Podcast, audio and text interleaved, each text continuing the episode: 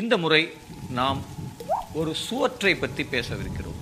ஒரு சுவர் ஒரு நெடுஞ்சுவர். ஒரு சுவர் அப்படி என்ன செய்துவிடும்? ஒரு பெரிய மதில் சுவர் என்ன விஷயங்களை எல்லாம் நிகழ்த்திவிடும்? ஒரு மதில் சுவர் என்னவெல்லாம் செய்தது? ஒரு மதில் சுவரால் மக்கள் எப்படி துன்பங்களை அனுபவித்தார்கள்? அந்த மதில் அவர்களின் வாழ்வை அந்த நிலப்பரப்பை எவ்வாறு மாற்றியது என்று இந்த போராட்டங்களின் கதை ஒரு பெரும் வரலாற்று பூர்வமான மதில் சுவற்றை பற்றி நாம் மிக விரிவாக பார்க்கவிருக்கிறோம்.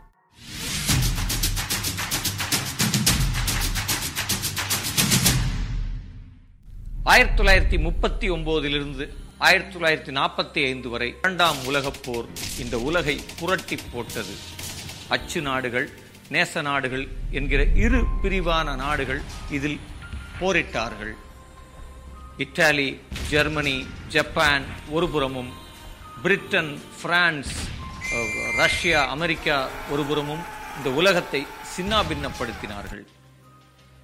இந்த போரில் பல நாடுகள் வெற்றி பெற்றன தோல்வி பெற்றன. இருப்பினும் மிக பெரும் அழிவுகள் நிகழ்ந்தது. ஜப்பான் சரணடைந்தது. ஹிட்லர் தற்கொலை செய்து கொண்டார். என இந்த போரில் பல்வேறு திருப்பங்கள் ஜப்பானில் ஹிரோஷிமா நாகாசாபிக்கு வெடிப்பு வரை சென்றது. ஒரு வழியாக இந்த போர் ஒரு முடிவுக்கு வந்த நேரம் ஜெர்மனி நான்கு துண்டுகளாக பிரிக்கப்பட்டது. ஒரு துண்டு கிழக்கு பகுதி ரஷ்யா வசம் இருந்தது. ஏனைய மூன்று துண்டுகளும் பிரிட்டன் அமெரிக்கா பிரான்ஸ் வசம் இருந்தன. பின்னாட்களில் இந்த மூன்று துண்டுகளும் ஒன்றிணைந்து மேற்கு ஜெர்மனியாகவும் இன்னொரு துண்டு மட்டும் கிழக்கு ஜெர்மனியாகவும் பிரிந்தது.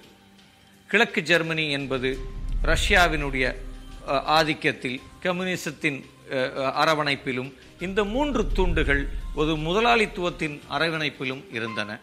இப்படி இந்த நாடு இரண்டு துண்டுகளாக இருந்த போதிலும் அதன் எல்லைகளை மக்கள் பொருட்படுத்தவில்லை. தினசரி அங்கிருந்து மக்கள் இந்த பக்கமும் இங்கிருந்து மக்கள் அந்த பக்கமும் சென்று வருவது மிக இயல்பாக இருந்தது. மக்கள் பல்வேறு காரியங்களுக்காக தினசரி அலுவலர்களுக்காக இந்த எல்லையை கடந்து செல்வது ஒரு வழக்கமானதாகவே இருந்தது. இருப்பினும் தொடர்ச்சியாக வரலாற்று ரீதியில் அங்கே ஒரு பத்து ஆண்டுகள் இருபது ஆண்டுகள் ஆகும்போது ஏராளமான ஒப்பீடுகள் நிகழத் தொடங்கின. கிழக்கு ஜெர்மனியில் வேலையின்மை அதிகரிக்க அதிகரிக்க மக்கள் கூட்டம் கூட்டமாக மேற்கு ஜெர்மனிக்குள் இடம்பெயரத் தொடங்கினார்கள். ஆயிரத்தி தொள்ளாயிரத்தி நாற்பத்தி ஐந்திலிருந்து ஆயிரத்தி தொள்ளாயிரத்தி அறுபத்தி ஒன்னுக்குள் முப்பத்தி அஞ்சு லட்சம் பேர் கிழக்கு ஜெர்மனியிலிருந்து மேற்கு ஜெர்மனி நோக்கி இடம்பெயர்ந்தார்கள். இந்த இடம்பெயர்வு ஒரு மிகப்பெரிய தோல்வியாக பார்க்கப்பட்டது. கிழக்கு ஜெர்மனி இந்த இடம்பெயர்வை தடுக்க வேண்டும் என்று முடிவு செய்தது. அதனால் ஆயிரத்தி தொள்ளாயிரத்தி அறுபத்தி ஒன்னில் ஒரு அதிகாலையில் மக்கள் விழித்து பார்க்கும்போது அவர்களினுடைய பெர்லின் நகரம் இரண்டாக பிரிக்கப்பட்டிருந்தது. நூத்தி நாற்பத்தி ஐந்து கிலோமீட்டர் நீளத்திற்கு ஒரு மிகப்பெரிய முள்வேலி அமைக்கப்பட்டிருந்தது. அந்த முள்வேலி அமைக்கப்பட்டது அந்த நேரம் இவர்கள் அந்த எல்லைக்கு அந்த புறம் சென்று வருவது தடை செய்யப்பட்டது. இருப்பினும் அன்றாடம் பல்வேறு அலுவல்களுக்காக மக்கள் அனுமதி பெற்று சென்று வருவது ஒரு வாடிக்கையாக இருந்தது. ஓய்வூதியம் பெறுவதற்கு அல்லது கலைஞர்கள் ஒரு நிகழ்ச்சியில் பங்கு கொள்வதற்கு என காரணத்துடன் செல்பவர்களுக்கு மட்டும் அனுமதி வழங்கப்பட்டது. மிக பெரும் சுவர் முளைத்து விட்டது. ரயில் பாதைகள் தடுக்கு தடுக்கப்பட்டு விட்டன. தந்தி கம்பிகள் அறுத்தெறியப்பட்டு விட்டன. ஐம்பதாயிரம் கன்னி வெடிகள் நிலத்தில் புதைக்கப்பட்டன. மக்களை இந்த பக்கத்திலிருந்து அந்த பக்கம் அனுப்பக்கூடாது என்பதற்கு அரசு செய்த ஏற்பாடுகள் இவை. இருப்பினும் மக்கள் இரவு நேரங்களிலே மிகப்பெரிய ஏணிகளை வைத்து ஏறி சுவற்றை தாண்டிச் சென்றார்கள். இந்த பக்கம் வேலையின்மையும் வறுமையும் அதிகரித்த போது அவர்கள் அங்கே இருந்த கட்டிடங்களில் மூணாவது நாலாவது மாடிக்கு ஏறி ஜன்னல் வழியாக எல்லையை தாண்டி குதித்து பலர் இறந்தும் போனார்கள். வெப்பக்காற்று பலூன்களிலே இங்கு இருக்கக்கூடிய கட்டடங்களிலிருந்து அந்த அந்த அந்த எல்லையை தாண்ட அவர்கள் முயற்சி செய்தார்கள். அதே வேளையில் மக்கள் இன்னொரு விசித்திரமான பாணியை கையாண்டார்கள். கிழக்கு ஜெர்மனியில் இருக்கக்கூடிய வீடுகளிலிருந்து சுரங்கங்கள் தோண்டி அந்த புறம் இருக்கும் ஒரு வீட்டின் வழியாக வெளியே வர முயன்றார்கள். மக்கள் பணத்தை செலவழித்தேனும் இங்கிருந்து தப்பிச் செல்ல வேண்டும் என்று முயற்சி செய்ய தொடங்கினார்கள். ஆனால் அரசு சும்மா இருக்குமா? அரசாங்கம் உடனடியாக அங்கே மின்சார வேலிகளை பாய்ச்சி தொடங்கியது. அந்த அந்த மின்சார வேலிகளை அமைத்தது. தொழில்நுட்பங்களுடன் கூடிய சுவராக அந்த சுவர் மீண்டும் மீண்டும் பலம் பெற்றுக்கொண்டே மக்களை பிரிப்பதில் குறியாக இருந்தது.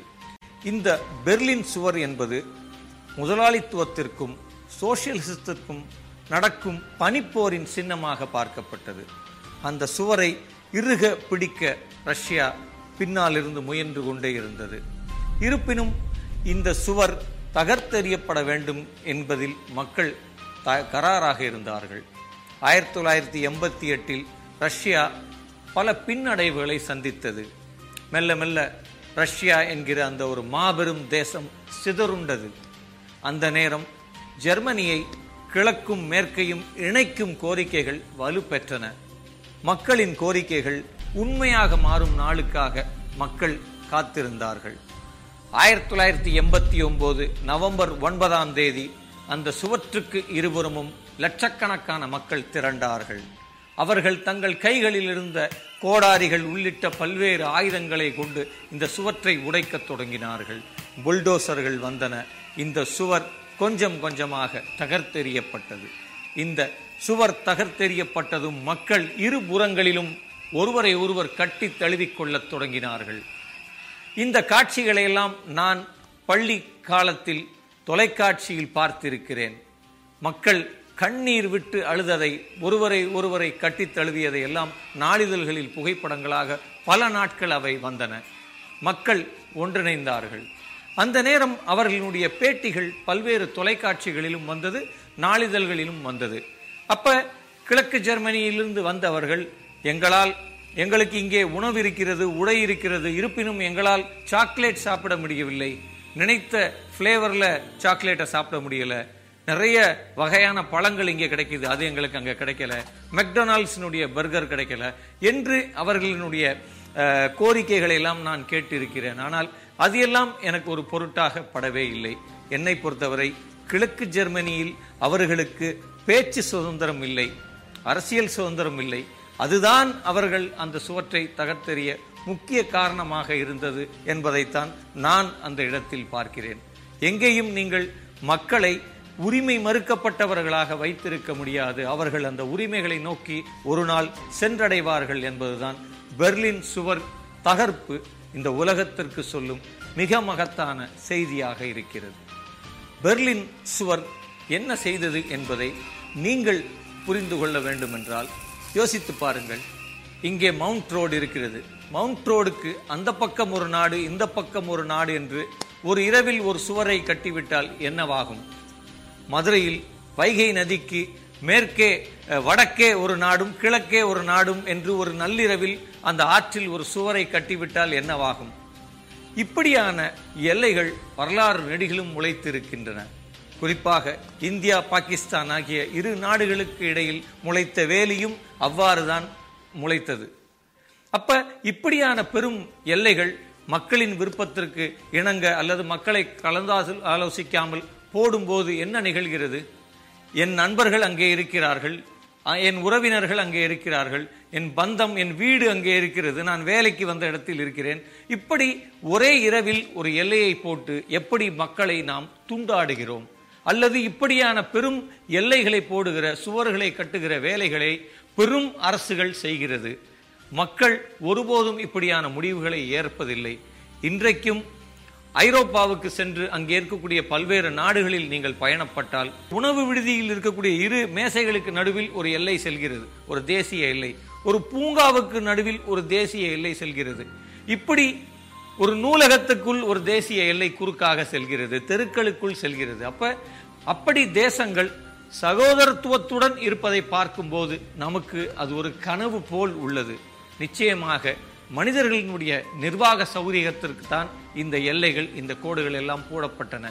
யோசித்து பாருங்கள் புழுக்களுக்கு பூச்சிகளுக்கு நீருக்கு பறவைகளுக்கு காற்றுக்கு எதற்காவது இப்படி நீங்கள் வேலி போட முடியுமா?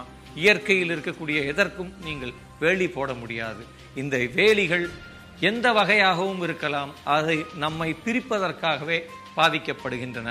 மனிதர்களுக்கு எப்பொழுதும் காற்றைப் போல நீரைப் போல ஒரு ஒரு ஒரு சமத்துவம் ஒரு சகோதரத்துவமும் வேண்டும் என்பதைத்தான் இந்த சுவர் இடிப்பின் மூலம் மக்கள் இந்த உலகத்திற்கு கற்றுக் கொடுத்திருக்கிறார்கள்.